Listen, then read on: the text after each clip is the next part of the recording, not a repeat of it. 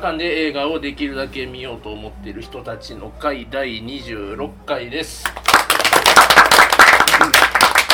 今日新作は、えー、と今年の今年のっていう言い方でいいですかねアカデミー作品賞の、えー、とバリー・ジェンキンス監督の「ムーンライト」でございます。よいしょ。はい、では、えー、と早速今日は、映画とお酒のコーナーからはいいき今ます。日ちょっと難しいので最初にあのうちのあのソムリエのタニアンにこちらの、はいはい、映画にちなんだねお酒を紹介していただくアコーナーでございます。アメリカのワインです。暑くなってきたんで今日はスパークリングご用意してます。今日のスパークリングはシャンパン、フランスのシャンパーニュ地方のプレステージシャンパンを手掛けるルイ・ロデレール、あの有名なクリスタルなどを作る生産者があのカリフォルニアで作ったスパークリングワインです。シャンえーシャルドネが60、ピノノワールが40%、すごいリッチなタイプのでドライで美味しいスパークリングワインになってます。これ今日ちょっと選んだのはあのね今回赤ワインがすごく言う、なんていうかね印象深かったんですけど、はい。ちょっと赤ワイン続いてるんで、うん。あの彼らの出会いにまあ乾杯ってことで、泡で、はい。でもあアメリカの泡で、こんなクリスタルみたいな泡でよかったらっていうことで、はい、ぜひじゃあ部長飲んでみてください。はい。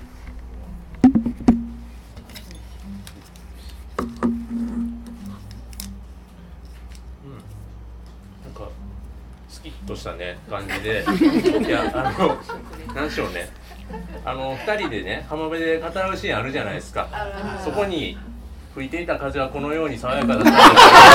と思うのと。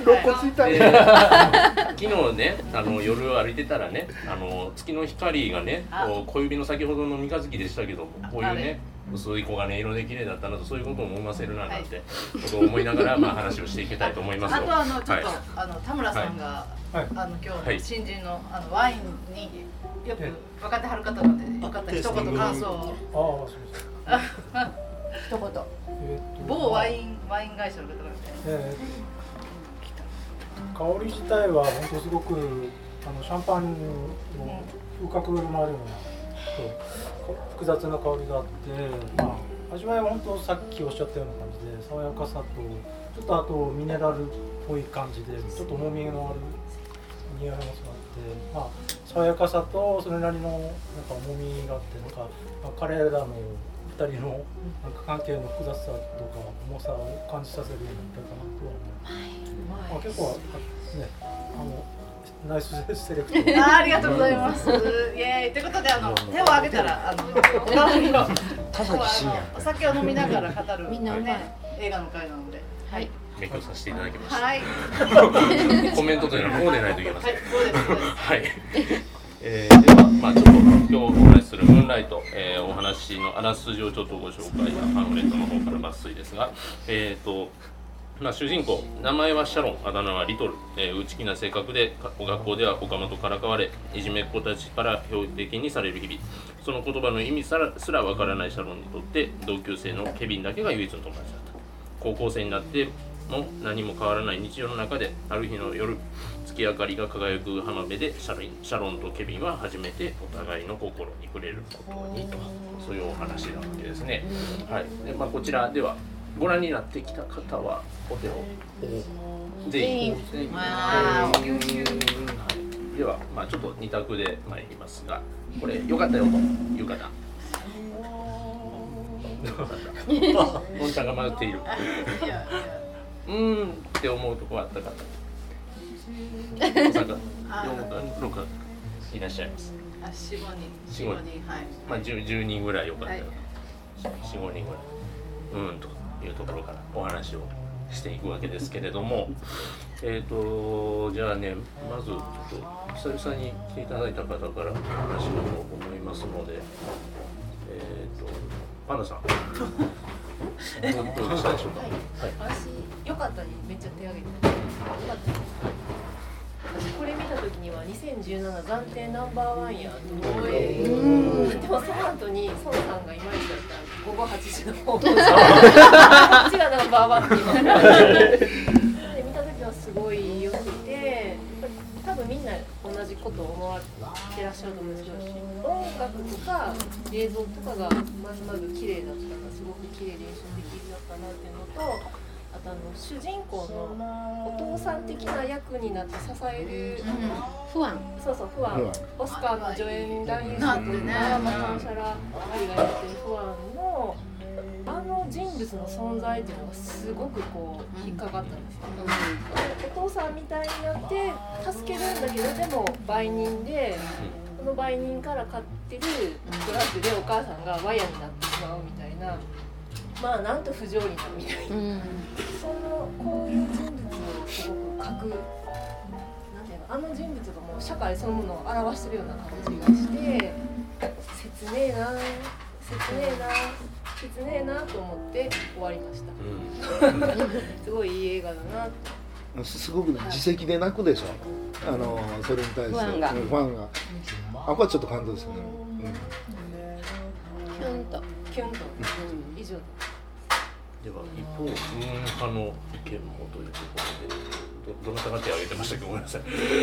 この辺。この辺。では僕私。あじゃあじゃあ田村さんはい、はい、私も別に嫌いな作あ悪くはないと思ったんですクオリティ的には絶対悪くないんですけどやっぱ、うんまあ、一つ比べるとあのアンリーのブロックバックマウンテンと比べたら、僕はあの同じ、まあ、全然違いますけどどちらかというとそのセクシュアリティの部分で考えると僕はすごく、えー、と今回のあのムーンライトの方がすごく感じあの感じられたっていうかすごく認められた部分がありました、まあ、そこはやっぱり最後のあの2人の、えー、とダイナーでのあの会話あのシーンとか雰囲気がやっぱりすごく良かったので僕はやっぱそこがあったんでやっぱりまあちょっとまあブロックバックバックの 比較じゃないですけどその部分ではすごくあのまたちょっと違ったなっていう感じであの、まあ、本当は手を挙げたかったんですけど、まあ、あのなかなかこういったセクシュアリティな部分の映画ってなかなかあの認めらあのもう一つ対比較するとしたらあのキャロルみたいな感じで、あのケイト・ブランシェットと、ね、あのもう一人の、えー彼女がケイト・マーケイト・マーラーじゃなくてルーニー・マーラーが、やっぱりあのベッドシーンは本当あまりにも男から見るとやっぱりあの神々しくてそういう部分があってやっぱ逆に女性から見たらまた違うのかもしれないんですけど、まあ、そういった部分でちょっとまだ男同士の セクシュアリティの部分っていうのを嫌悪感がやっぱりどうしてもやっぱりフィルターかかっちゃってるんで、まあ、そこが素直にあの良かったとは言えない感じですね。以上です。すみませ。んまあ何やろう。僕ちょっといきなり全然違うボール振るんですけどいいんですか、あの何やろうな。まあ大人になってからのシーンですごい可愛らしいな思ったんがあのシャロンがね久々に会う時に髪の毛にブラシ入れるじゃないですか。あれって何やろう。もう普遍的な恋する人はもうこうなるのであるというようなところは感じたりして。でも単発ですよ彼らも。あのねもうブラシ整えてみたいなもう万国共通やろうなと思ったりしてと思ったりもしたんですけど。違いかかってへんのかそうそうそう。ねちょろんってなってたらかっこ悪いとかねいうやつあるんかなって思ったりしたんですけど。ね、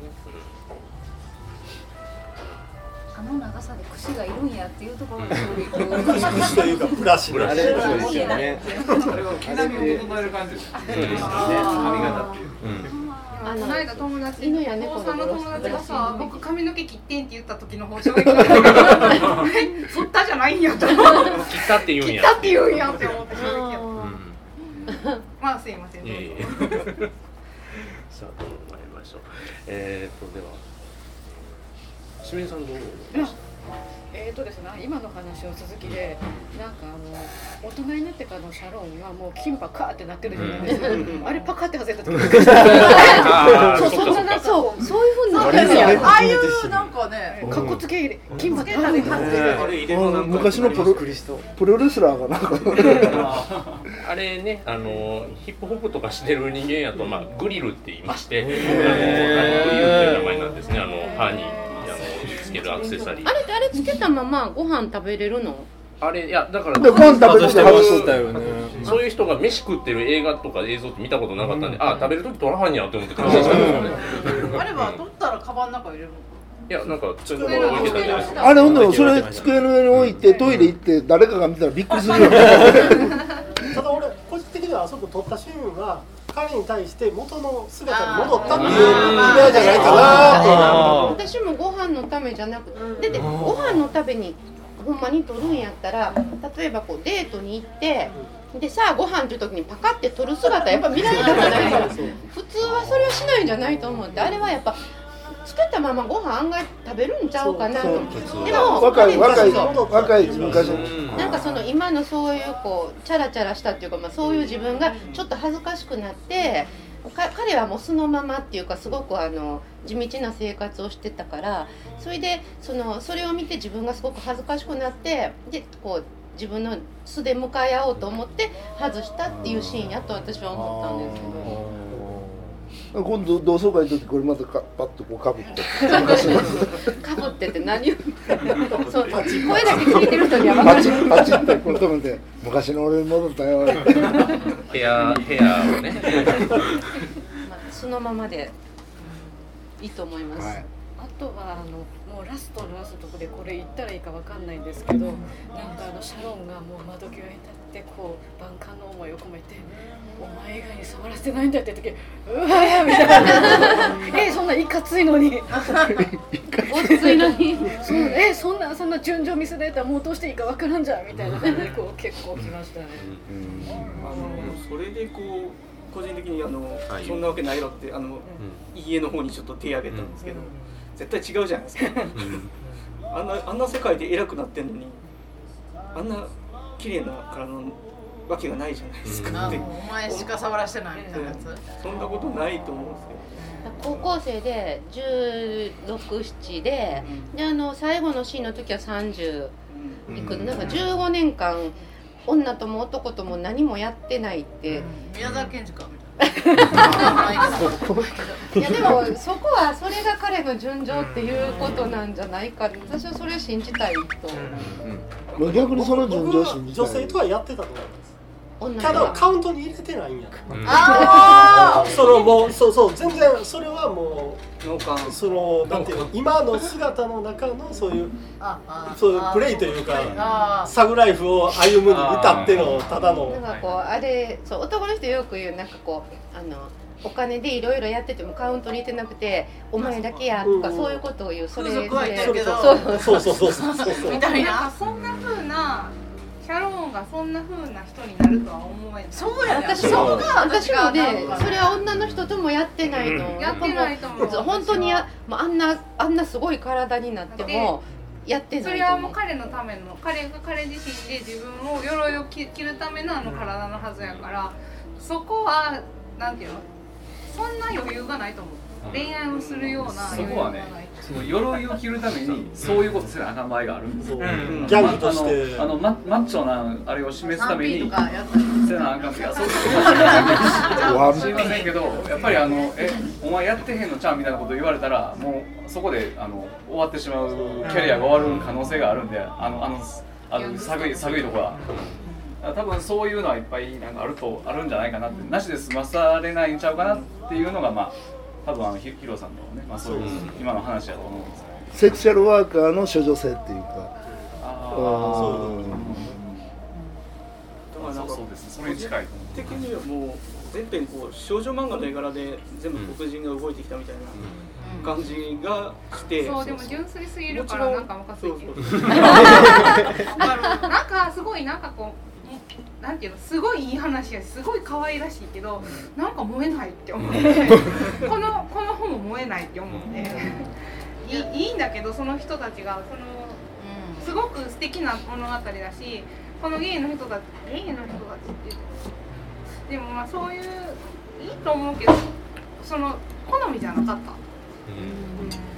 じゃあその最初リトルでしたっけ？リトルでその後でブラック。シャロン。シャロンで。ブラックで。じゃあそうか。だからシャリトルとシャロンはすごく理解できてんけど、そこからブラックになる過程が私なんか全然理解できなくて。分かった。それ分かる。だから彼ら彼やったらなんかいやそういう風に来てきたらなんかすごいなんていうかもっとそういう倍別に売人になることが悪悪とかじゃなくて彼みたいな人が売人になる感じじゃないのになんか無理してやってる感がなんかすごく理解できなくてだからそこが愛せないなっていうのが私のこの映画の。体が変わりすぎてたの？もそう体もやし ほんでなんかそのその間がまあもちろん見せてないのがこの映画の良さやけど、ねだどうやってファンがどうやって死んだかとかも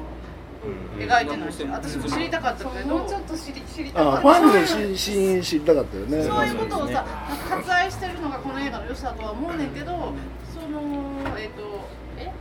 ファンからブラックじゃあファンからブラック高校生の時代から大人のかけてのブラックになるのがあまりにも私の中では尊すぎて、連続性がどあまりにどこにもない。なんか細い糸の一本でもあったらいいねんけどあまりに別の人になってるからっていうのだはちょからあのっとびっくりした。王冠だけやん、あの車にね、王冠をああののダッシュボードのとこに乗っけるっていうところを真似してねやってるそこ以外に彼がそこまで行かないといけない、うんあの意味がなんか分かんなくて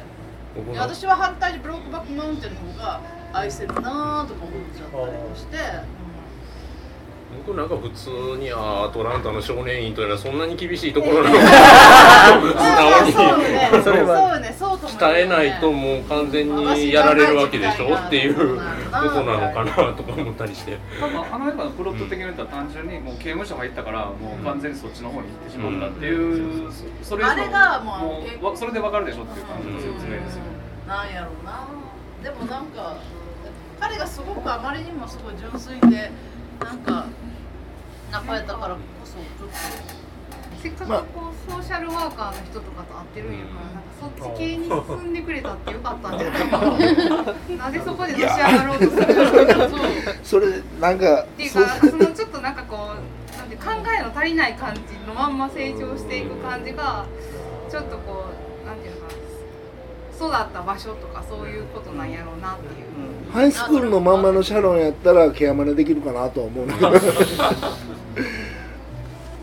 でもつながりはすごい納得しましたけどね、あのもうシャロンリトルだった頃に自分にとって憧れであって尊敬できる存在がファンしかいなかったわけで、シャロンにとってはもう父親像じゃないですか、となると自分が大きくなって大人になる過程でモデルにする人があの人しかいないんですよね、だから大人になってさ何しようってなったらあもう自分はドロップアウトしたしもう目指すものはあれしかないんだなっていうもう道が一つしか見えてなかったんじゃないかなっていう見方をしました。僕あのファンの奥さん？彼女がねなんかエエスパイスでね。うん。うん。なうん。なんかこうだからそういうのを含めてねあのまあもちろんそのいじめとったあのハイスクールのあのやつとかいろいろおんねんけどでまあそのジャンキーでお母さんでいうのがこう支配しとったいうのもあんねんけどだから相対的にね出てくる人らがみんな優しいなって、うん。すごく優しいなって。それ一番思ったよファンの奥さんもすごいいい人なんだけどでもよく突き詰めて考えたら不安が役打ったお金で あんた出してんやろみたいなそのなんていうかでもその矛盾矛盾もありつつでもめっちゃいい人みたいな。不安自体もそうやしあのリトルから成長してブラックになったあの子もそうやしなんかこうほんま白黒で割り切られへんものだらけのでも人間ってやっぱりね社会の中でその善の部分とそのダーティーな部分っていうのを合わせ持って社会を生きてるから、その混在具合が混すごくもわもわしてもぞもぞしてそれが良かった私。なんかかザ映画って感じの映画だの？を見た感想だった？あの結構唐突に終わった感じがして、あそれが心地よかった、なんか。余韻がね。おああおおみたいな。映像的からもういろいろ考えるわけですよ。帰り道も。あのそんでなんか河原の夜風に当たってみたりなんかして。怖い。なんか。映像的にラストシーンで2人でおるラストシーンからリトルが出てきてパッと振り向くシーンがねやっぱりすごい印象ある、うん。あのラストシーンはすごく良かった、あとあの海のとこもいいやんか、うん。あのね綺麗すごい。うん泳ぎをしててもらったとかさ、うん。あそこは本当最高に素敵だし。すごいいい映画そうそうそう。なんかこうもう一つそうななんかこうさうわーっていうのがなくて、ああよかったって言ってさようならって書いて お家帰ってうんよかった映画だったよっていう。いや私映画はすごく好きであの好きな方に手を挙げたんだけど、えーと映画って例えば主人公がものすごく魅力的とかそういうのですごく良くなることが多いと思うんだけどこのシャロンが魅力的な造形かっていうと別に全然もうちっちゃい時もいじめられてる時もさいじめられてるのはかわいそうやけどこの子ずっとうつむいてムスッとして一言もしゃ優しくしてる人にもうつむいたまま無口でなんかあんま感じ良くないし、まあ、それは彼のせいじゃなくて仕方がないとは思うんだけどで結局特に大人になっても何が成長してるっていうところもないしただそのいじめられっ子だった自分とは違う人になったかもわかんないけど彼自身何か成長してるのかって言ったら成長はしてないしやっぱり大して魅力のある人じゃなくってなんか彼の成長を変えた映画ではないと思うんですよ。なんかそういう意味でその主人公があんまり魅力がないと私から見たら魅力がない造形でで成長もしないとそういうのでやっぱ面白くないと思う人がいるのは分かるんですけどでもそれがあってもえ全体の映画としてはそういうこうシャロンのいる世界を描いてでまああの映像美と音楽と映画として全体としては私はすごく良かったと思うんだけど確かに主人公あの映画の中で一番魅力的なのはファンで。でケビンもまあ一番最後の最後のシーンの大人になった後のケビンはちょっとあなんかいろいろ苦労もしてきてあの結婚したり子供できたりしてんで、まあ、地道に来てもう路上には戻りたくないっていうかまあそういう感じでいろいろケビンはちょっと成長してると思うんですけどまあ主人公のシャロンが全然魅力的じゃないのでそこが乗れない人もいるかなとはちょっと思いますいい映画みたいな雰囲気になってきたんでちょっとそしてちょっともうちょっと語りたいんですけどでもちょまずこの映画が何がダメか基本ウォンカーワイの映画なんですよ。あそれをトレースしただけの映画でほんでストーリー的にも今回主人公の造形っていうのはすごい分かりやすくて黒人っていうのは基本的に差別されてる存在でその中でもセクムゲイっていうことでより差別されてますっていう展開にしてるんですけどこの映画にとってゲイっていうのはほとんど何の意味もないんですよね、彼がいじめられてるっていうのは別にまあ基本的に貧乏でも別にあの映画成り立つんですよ。ただなんとなくあれ今回もねブエノスアイレスか、あれやりたかったからなんかゲイにしたかったとしか思えなくて。彼がいど別にじめられてるのはあのお母さんが売春やってるからですいや、まあ、買収もやってますけど基本的にそう。そこら辺が映画としてよくわかんないんですよ。冒頭出てきた時はそうなんかすごい真面目な人で次になったらいつの間にかジャンキーになってて、ほんでなんでか俺私がジャンキーになったのは彼がいじめられてるからよ的なことも言いかねんぐらいの、ほんでなんか知らんけどいつの間にか次出てきた時にはもうなんかバムめっちゃ買っててお前のせいやでぐらいのこと言うてて なんかもう展開がむちゃくちゃなんですよだからもうほんま僕はもうこの時代じゃなかったら絶対アカデミー取ってないと思います、もうこんなでっかい缶で日本でもやってないし、多分シネヌーボーあたりで終わってると思いますあんだけたくさん見れ見え見れる環境にあったっていうのは絶対にアカデミーそう絶対アカデミーこれ取れたらもう絶対この時代やから。ねほら黒人がさなんか全然ダメみたいなのあったやんその。私なんか反対に沈黙の方が良かったのにねすごめんなさいでもオールオール黒人しか出てこない映画だったからなんかすごい良かったなとは思うけどそれを良かったなって思ってるのがなんかそう僕もそう私っていうか。なんかその感覚の自分の古さがすごく嫌っていうか。もうララランドとどっちがおもろかったかって言われたらまあまあうちちやった？ララランド。ララランドやったらこっちかな。ララランドやったらこっちや。ララランドやったらこっちやな今年いや難し全然い年違うもう 違う映画や。あすごい変わり目作品賞と監督賞がスプリットしてる年っていうのを2000年以降で調べてみたんですよ、うんほんとねおー。3割ぐらいがスプリットするんですね、うん。ほとんど一致してるんで今年スプリットしたんで逆にわざわざ調べてみたんですよ。でそうやって振り返ってみてみると今年ってどうしてもえっと、マイノリティに賞をあげないとまずい年なんですよ、どうしてかというとデニーロがあんな宣言をしちゃったような人が大統領の年なんですそんな年にララランドなんかが両方ともスプリットしないで取っちゃうと、アカデミーっていうのはもともとカー・オブ・ザ・イヤーみたいなもんで、あの組合の,、あのよくやりました賞よくできました賞が出発点だから、その夢を追う人ショービジネスの世界で頑張る人の映画作ったら絶対に取れるんだ、はっきり言って。でだけどマイノリティのに脚光を浴びせてよくできた映画に撮らせないとっていうところが絶対計算として働いてるとしか思えないんでそうするとまあこういうスプリットになるんだろうなっていう気がしちゃうんですよね。沈黙もかなり前のうんでもねジャップがジャップが死のうと生きようとあいつらにはどうでまあもいい。んだ関係ない。まだねまだねそのおアジア人はあんま関係ない。やっぱトランプの話ってうん、どうしてもなっちゃうような気がするんですよね。でそれもう一つはあのー時々ここでも話題になるどのフォルダーに入れるか問題、うん。僕はその田村さんおっしゃったように、あのこの映画を意図的にセクシャリティを問題にしてる映画っていうフォルダに入れなかったんで、ととっても楽しめたんですよ、つまりそのあのさっきのそのえー女性がカウントに入れてないんじゃないか問題は全く今言われたああそうだったんだと思ったぐらいでつまりあの要するに、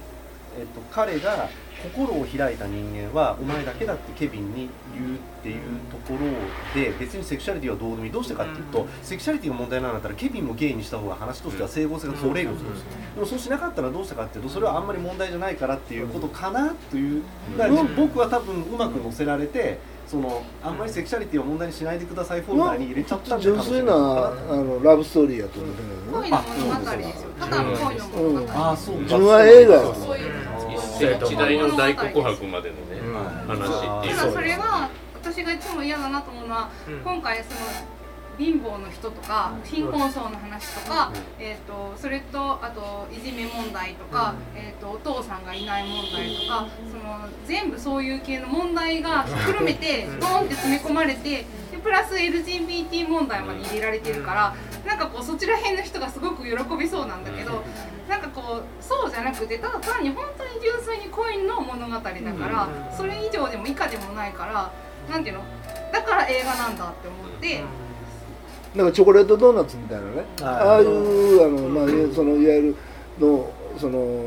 LGBT の問題をこうピックアップしたっていうんじゃなくて僕はただ純粋なそのラブストーリーっていうふうにそういう目で見たからたまたまその素材が黒人であってでその中にあの物語の中にそのいじめ問題があったり貧困の問題があったり麻薬の問題があったりするだけどそれはただのそのなんかうん、そうそう風景であってあのその一貫して撮ってるのはラブストーリーだ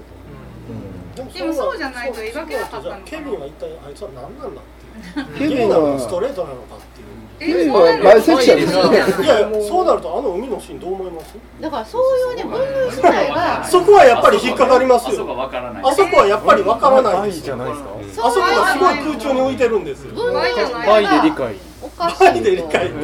それでいいの？それかあと子供の頃って男女関係なく興味あったと思うけど。って言うほど子供でもないしな。大人でもねあのゲイの人と話してるとければななんかなんとなくふわっと受け入れれる感じはあると思うんです。でもゲイの人が言うんですけどゲイっていうカテゴリーがきっちりあってゲイの人はじゃああの異性を好きにならないのかって言ったらもちろん例外もあって、っていうことなのでそれってものすごく固定化されたカテゴリー。自分はストレートだと思ってる人も自分でそう思ってるだけで中には何かあったら同性を好きになる人もいるかもわからないしだからあれはブエノスアイレスもそうだけどあれはゲイの物語じゃなくてこの人とこの人の愛の物語やっていうことやからケビンがゲイかどうかはどうでもいいことやと私は思うんですけど。ただ奥さんおって子供までおるってわざわざ映画の中でエクスキューズまで入れてるのにバイかどうかに触れて関しては何も触れないっていうのバイかどうかもどうでもいいと思う。なん。か女の人好きになって結婚して子供ができて幸せででもその前そのシャロンと何かあった時は気持ちが通じてその時はシャロンに好意を持ってああいうことになってでその後その女の人と好意を持って結婚してっていうだけで別に相手が男やから女やからっていうのに関係なくただ好きになった人っていうだけのことやと私は思うんですけど。それで田村さんがやったその、どうしてもバイアバイアスじゃなくてそのフィルターかかってしまうっていう部分っていうのはねやっぱり映像的にその画像的にね自分が男やからとかもわからないけど例えばお嬢さんなんかやっぱりすごくきれく見えたよね。あのパッチャンコお嬢さんでただブエノスアイレスで最初冒頭シーンからセットシーンが出てくるんだけど綺麗には見えまあ綺麗には撮ってないけどね綺麗には見えないなと思う。いやポニー様。いや、まあ、そこが男性があって女性が。あ、いいですか？どうぞどうぞ。僕もやっぱりなんか、さっきキャロルもあげましたけど、やっぱなんか。僕も実はキャロルは、まあ、いろいろ、そういう同じような。LGBT のやつもあったと思うんですけど僕は逆にキャロルはそういった人と人の交流の物語と思ってラブストーリーに近い部分で感じられてたんで多分まあその僕の今のフィルターがなければ多分問題とかそういうふうに同じ見れればよかったんですけど多分だから本流は皆さんおっしゃる通りあの同じ人と1対1の2人の交流の物語なのかなとは今お話聞いててああ思ってて単に映画として下手くそっていう。えー、このあのムーンライト。ムーンライト。ストーリーもよよくわかるし、展開もよくわかるんだけど、撮り方がまずい。なんか対1の話っていうことになるとこう黒人とかそういう麻薬とかあの、えー、セクシュアリティとかそういうことがなんかむしろ邪魔に見えてくる。ようないや僕はそのストーリーをあの盛り上げる盛り上げるそのストーリーのあの整合性みたいなのをするためのファクターやと思うけどね、うんただ単にそのあの自分はストーリーのこう奴隷になってるっていうか展開のための。なんかそこがなんか乗り切れんっていうか。このためにやったなっていうのがこれだけにひっつけてきたなっていう、ファンが死んだ時点でもうなんか終わったって感じだ ファンもね、なんかなんで見たかったの。最初見たけどファンがその自分のその役をお母さんに言ってる。お母さんに言ってるその自責でこう泣き出すシーンあるやんか。ああいうのってこうあのどういうかねそのさっき言うた入江さん言うとあごめんなさい。最低やな。行きましょう。行きましょう。あのどういうかなそのあ俺何しゃべるか忘れてた。その社会でおおってそのこういろんなグラディエーションがあるっていうのかな。その自分でもやっぱり社会の中で人が見てなかったらゴミポンと捨てたりすることもあるし、うん、で何かやってる時に偽善なこともあるしであの自分のための偽善であったり他者からの目の偽善であったりもする行為もあるわけでしょ。そういうのがひっくるめて人間社会やろうからってああいうあのあのあそこでファンがさその自分のお母さんにその可愛いリトルのお母さんに自分が役を打ってこういう構造になってるいうことのその矛盾の議席っていうのがこうあの凝縮してあの場面に出とったなっていう感じ。後でインタビューとか読むと監督とあの脚本家ってマイアミ出身で、割とその自分たちの日常にこういうのがあったみたいな。二人ともリトルみたいな少年。だから母親が役中したのも脚本の方で。後から読んだ知識だからルール違反かもしれないけど、私たちが見た時に黒人とか特別な設定とか思うけど、作ってる人から見たら割とそう普通自分あのね世界を普通に作ったいつもいつもごめんなさい僕在日韓国人であのいう方にちょっと触れてるんだけど例えば朝鮮戦争の時に在日韓国人っていうのは鉄集めてくず鉄飛来したりとかで昔のあの落語出てくるガタロウをやったりして鉄を集めてそれを鉄を打ってちょっと潤ったことあってでその鉄は何になったか言ったら自分の国の朝鮮戦争のための鉄砲の弾になってた、うん、三菱で戦車作ったりジープ作ったり鉄砲の弾になったりでそういう矛盾分かりながら自分の生活のために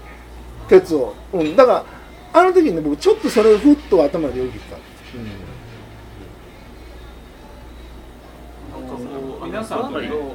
逆のあすいませんいませんどっちから行きましょういやあのすみませんちっちゃい話なのであの先言わせていただきどうぞますあのファンのセリフでこうあの黒人はどこにでも世界にどこにでもいるよみたいな、うんチラッとするんじゃないですか、そのチラッと加減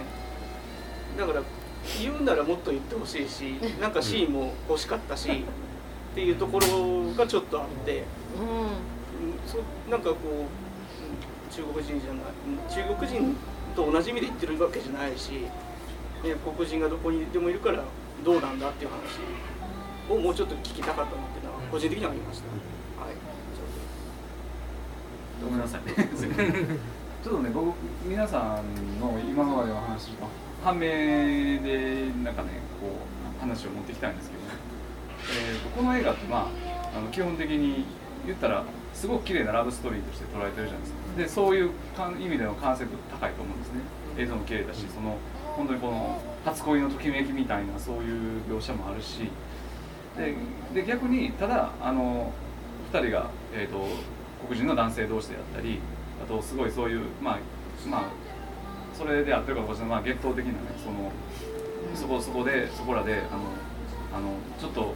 お父さんみたいになってくれたらいい人と思ってたけどもその人が麻薬の前にね自分のお母さんに麻薬売ってるとかっていうのそのなんかそのどういうかな。なんかそういう構造を見せるがためになんか逆にそういうきそのラブストーリー撮ってるのかなっていうふうに僕思ったんですうん。だから撮ってるのはラブストーリーでいい映画やけどでもこんだけ周りにいろんな構造があるという見せるために。まあまあそれはあの自分たちの周りがこんなん。でそこで美しいラブストーリー描いたらこうやっていうのもそうかもしれないですけども逆に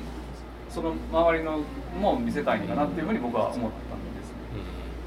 フラットに言うたらラブストーリーならもしあの設定がシャロンが男の子でケビンが女の子まあ逆でもいいねんけど普通の男女関係その生物学的に男女関係やったらうんあのそういうふうにすごく綺麗な物語に撮れたかった。まあちょっと逆に言うとそうやったらチンプやったかもわからない、うん、僕もそれがそれがこの映画の欠点やと思うんですよ。これゲイじゃなかったら普通の映画ですよ。大したことない映画ですよ。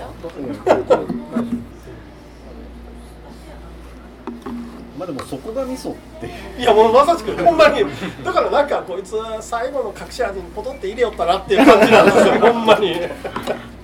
それがなんか乗り切れんなっていうめっちゃいい映画やけど。あいわゆる鼻についた鼻について 最後見終わった時に、これ別にゲイじゃなくても成立するやろって。なんかこう個人的にはこう素材があってのりしろがこういっぱい周りについててっていう状態を見せられたっていう気持ちの。他なんかこうくっつけるものが結構あるのにその要素がなしでこう純粋に楽しんでくれって言われてこれをどうしたらいいんやっていうところをちょっとただこう突然エロくなるのがすごいえー不自然って思ったりししたんですけどね個人的には。ただもう PG15 楽しむ純粋に楽しめって言われる割にはなんかこうそんなに好きな二人じゃないみたいなやっぱり去年のアカデミー賞のことどうしてもさなんかこれを見ると去年なんでそうやね考えてみたらそうやね今言われてみてもしあれが2人が白人で、で例えばなんかイケメン同士だったら。うんイケメンとあれで ほんであのこんなん許されない男と女でであの展開やったら 本用な映画。いやいや凡庸やけど私は好きやと思うそれでも。でもアカデミーはないでしょ。アカデミーはない。でも私は好ないでしょ。き個人的にはね沈黙メロドの方が頑張ってると思うけど。ダメめっちゃ沈黙をすな ただでもあのあそこの場所がやっぱりマッチョなそのゲイに対して受け入れないファッションマッチョな人たちばかりでねホモフォビアかあのほんまにそういう人たちばかりっていう舞台っていうのもやっぱりじゃあそこで生きていくためにあの武装をせなあかんし自分のマイノリティを隠さなあかんっていうのもあったっていう、まあ、あの舞台がそこっていうのがああいうストーリーになるのは、まあ、必然やろうなっていう。うん。であともう一個あの最初のあの海辺で遊ぶとこなんですけど、まあ、見ながら思ってたのがこうやって沈めて浮かぶっていう。あれがせんべいをなんか表してはる。んやろなって思ってなんかそこでまたつながりが深いんやろなっていうことを表してる。のかなって思いながらあそこは見てる、結構それも出てる。のかなっていうかねだから海なんだだから一回沈めて浮かそうあれがねあの話がどうしてマイアミが舞台なのか分かんなかったんですよ、そこは見ながらまあそういう意味なんかなって思いながら。なんかこういう言い方はちょっと申し訳ない黒人の人って泳げない人多いとか言うじゃないですか、うん。ででも普通にもああいうふうになんかねお父さん的な人も不正を持ってる人が子供に泳ぎを教えるってなんかその世界ではすごいこと。あのねスキルじゃなくて生物的に黒人比重が重い、うん。筋肉筋肉の比重が重いから浮かばない。だからねあの要は水泳にあの黒人選手がいないっていうのはあんだけ運動能力高い黒人選手いないっていうのは結構ねあれはその差別があってプールでそれもあるんやけど純粋に黒人浮かない。合ってない。水泳に合ってない。合ってない。筋肉浮力がない 筋肉が。だからあれで黒人でどんどんどんどん水泳やっていって痩せていったら比重重いから浮かばない。絶対速くならない。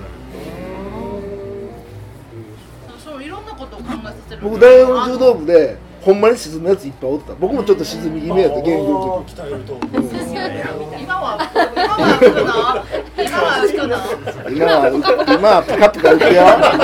サイさんほどじゃないけど。ああーこれでも1ヶ月公開早まったじゃない。ですか、あれってやっぱり間違えられて話題になったから。それじゃないですそれはあるでしょ。それはあるでしょアカデミー公開でねあのデンゼル・ワシントンのフェンシズとか、あのヒデン・フィギュアーズって NASA で働く黒人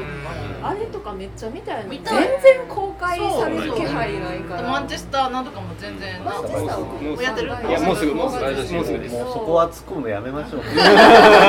毎年腹が立つ私なんかいつもあの賞を取るまでに見たいよね。と思うけど全然日本では公開されてないからぼんやりした気日本が持ちでしか一番遅いん。だっ見られないてねもうほぼ他のアジアの国はアメリカと同発ぐらいでやってるのに日本だけなんでなんか日本先行の洋画っつうと最近のもうバイオハザードの最新作ぐらいあれ はなんかありました広角機けど広角機動隊。広角僕人一緒。うーんまあね、うん。よかったですよ。よかったですよ。俺はあれでよ。かったです大絶賛。よかったよかったです絶賛組が何人か。い。るちょっとギスギスしだした。語れそうなちょっと体育館ででも私も今回のこのポスターはすごい好きなんですよ。あいいですよね。これ本当ビジュアル映像もいいし。見てから分かったっていうか、見てからとね、こう三分割してあるんですけど、リトル今ね。とシャロンとブラック。と、最初リトルお前ちょっと一言喋れよ。私真ん中の時の子が一番好き。うん、シャロン。映像ちょっとすごい綺麗だったから調べたんですけど一番最初はあの富士フィルムのカラーで真ん中が、えー、とアグファっていう、えフィルムのメーカーでアグファってあるんですよ。でいやそれのようにデジタルで処理してるんですけうん。ど最後がコダックらしくて。それぞれ違う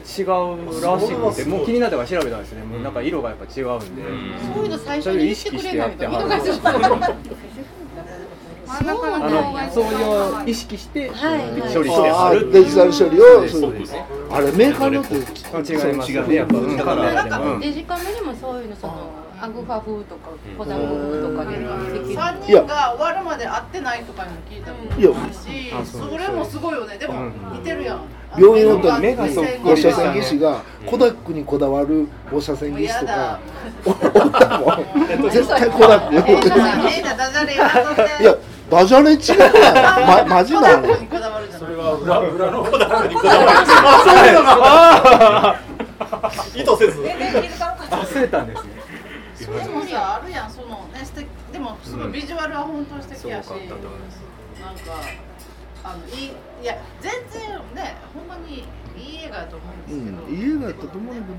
ケロがつくのけどそうみたいな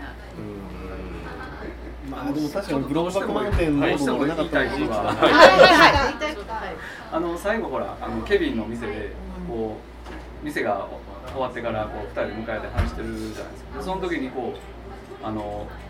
さっきの入れ歯何でしたっけ？うん。グリルグリルを外してで喋るんですけどそのちょっと節目がちで目を合わさずにねこう喋ってるのが最初の男の子の時と全然変わらないようなでもうそこはまあまあ胸キュンっていう感じです胸キュン胸キュン。あのあんな寒い格好してるけどあのあの頃変わってないその二人のあんなマッチョやのに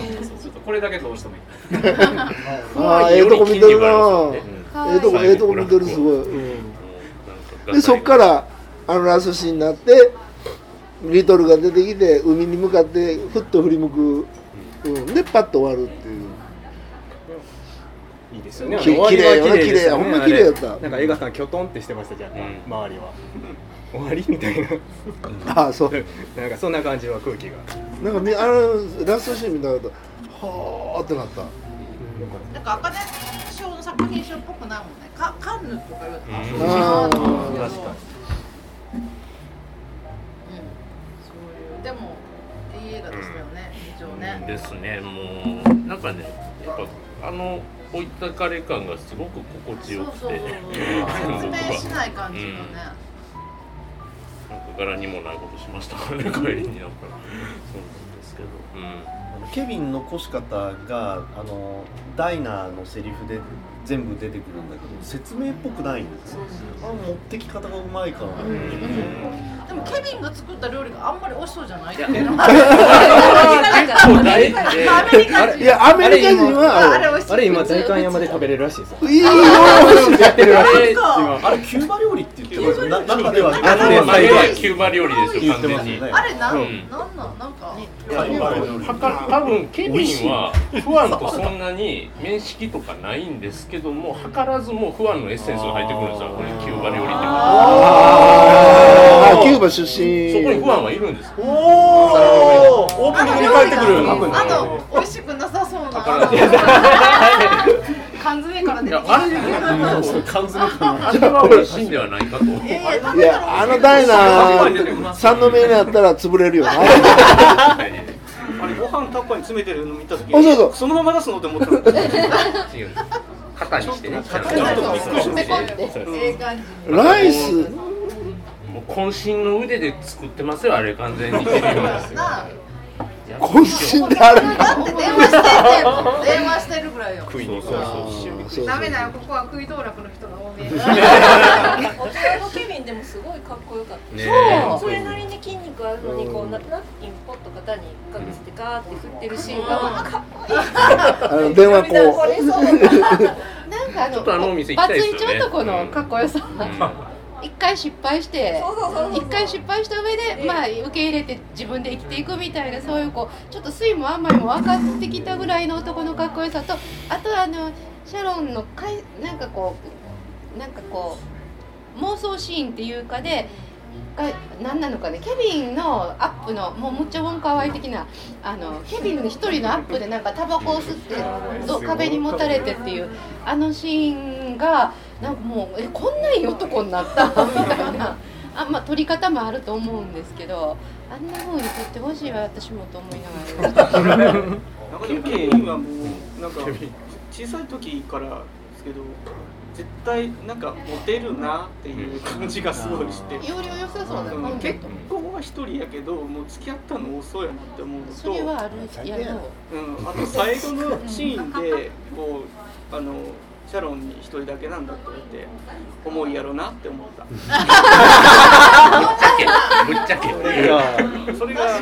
それが本当に気になって気になってでも自分が言われたら重いかも。そうやな。それはもう触られたのはお前だけみたいな電話せんだらよかったみた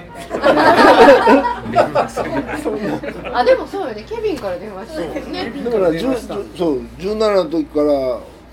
2回しかないねんとかそんなんやったら嫌やね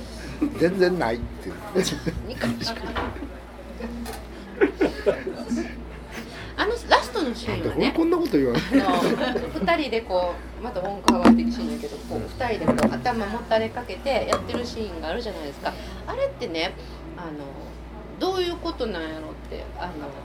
ケビンがシャロンの思いを受け入れたのかシャロンが思う願うようにあるいはそうじゃなくてもケビンはその子供の時にそういうことはあったけどやっぱりもう普通にやっぱりストレート的に今は女性にしか興味がないとかあるいはもう恋愛に興味がないとか子供が生きがいとか仕事がどうとかでそのシャロンの気持ちは受け入れられないけど受け入れられないけどあのシャロンが自分のことをそういうふうに思ってくれてることは受け入れるっていうことなのかその気持ちを返してあのシーンなのか返さないであのシーンなのかっていうそういう曖昧さが私は割とこうその余韻だなと思って、うん、それはいい。えでもケビンからの告白だ電話したのもケビンだしなんか客が来てダイナーに客が来て曲をかけてそれでお前を思い出して電話したんだってその曲は結構ベタなラブラブソングみたいな。そうそうそう。私はシャロンやったらむちゃくちゃ期待すると思うんですよ でそうでケビンからの告白でで最後2人はまああの気持ちが通じ合って、まあ、愛し合うことになるんだったらそれはロマンチックでいいなと思うんだけどそうじゃなくてケビンは本当に郷愁とかノスタルジーとかこういろんなことででその恋愛感情じゃなくて気持ちが通じ合った通じた人っていうので思い出しただけでやっぱ恋愛関係には発展しないのかもしれないっていうやっぱその余韻も欲しいと。あれで本当に普通にロマンチックに2人くっついてっていうのだとますます凡庸な話になるなと思うんであそこはちょっとこう微妙にこのあと次の日2人は別れてまた何年も会わないとかそういうことかもわからないって思わせるところがすごくいいなと。自分あれがケビンとシャロンの別れ方って ああいう高校時代にさ殴られて、で彼に復讐するんじゃなくてそれをやらせた人にを殴りかかってそれで証人に行くっていう形で分かるわけだから。あの椅子のシーン。そう。どれ気持ちがどれすっきりすっきり私もやりたいみたいな。だからケビンはかなり強い思いがあってずっと残ってたと思うんだけどねでもあのシーンだと即警察来てたのさすがアメリカ映画常駐の警察官がおるから。確かに常駐のねスクールカウンセラーのシーンじゃなくてともかくもうそのタイプいや日本やったらゴルフ振るっちゃうってことちょっとやりきれないやれもう見てるこっちからしたら当たり前やろって思うのになぜか彼が逮捕されてしまうっていうそうそうその前のねそのまああのケビン謎の殴られたところファイトクラはブシーン。なかったことになってるからね直接手を出さないでその他のものに手を出させるっていうだから証言させようとしてたんですよね。あれソーシャルワーカーの人も要は証言あったらパクれるからどうするのっていうところで多分ねでもケビンがね結構、まあ、強いっていうか容量も良くて強かったからさあシャロン殴れって言ったところでパッと振り返ってそいつ殴ったら そこで全てが変わったのにと、ケあのシャロンじゃなくてねあのドレッドヘアの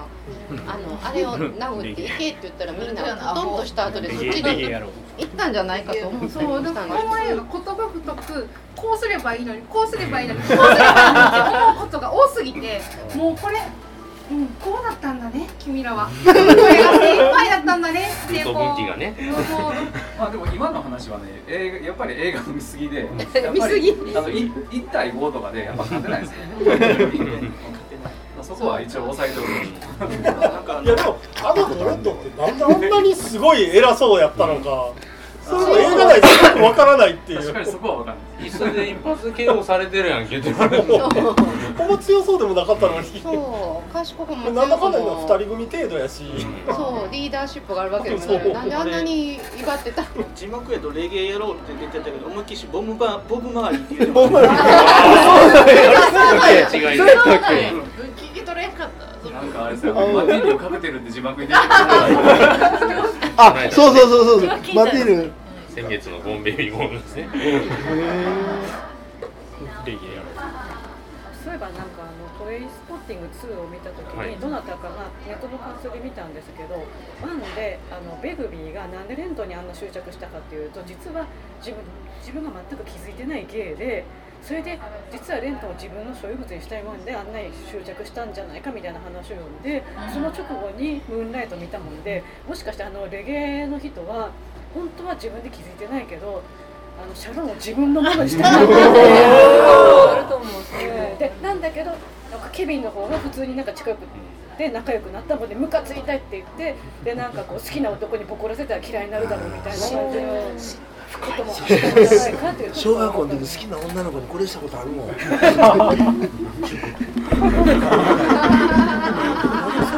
謎の展開もなんか理解できる。謎の急になんか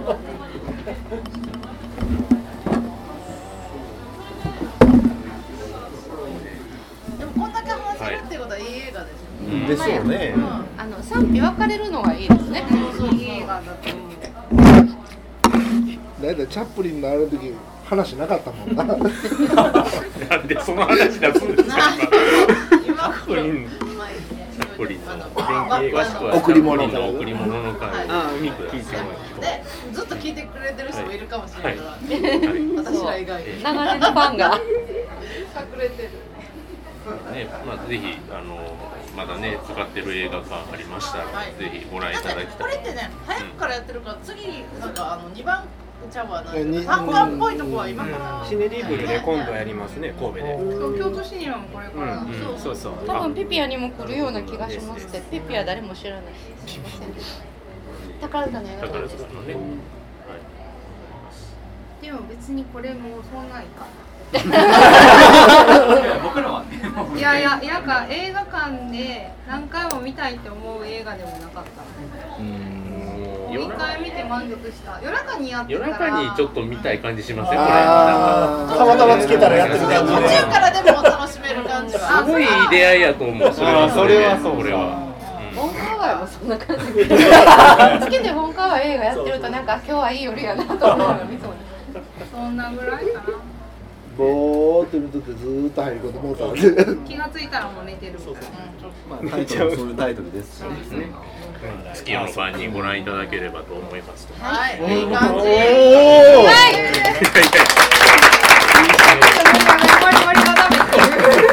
はい、えー、本日新作はムーンライトでした。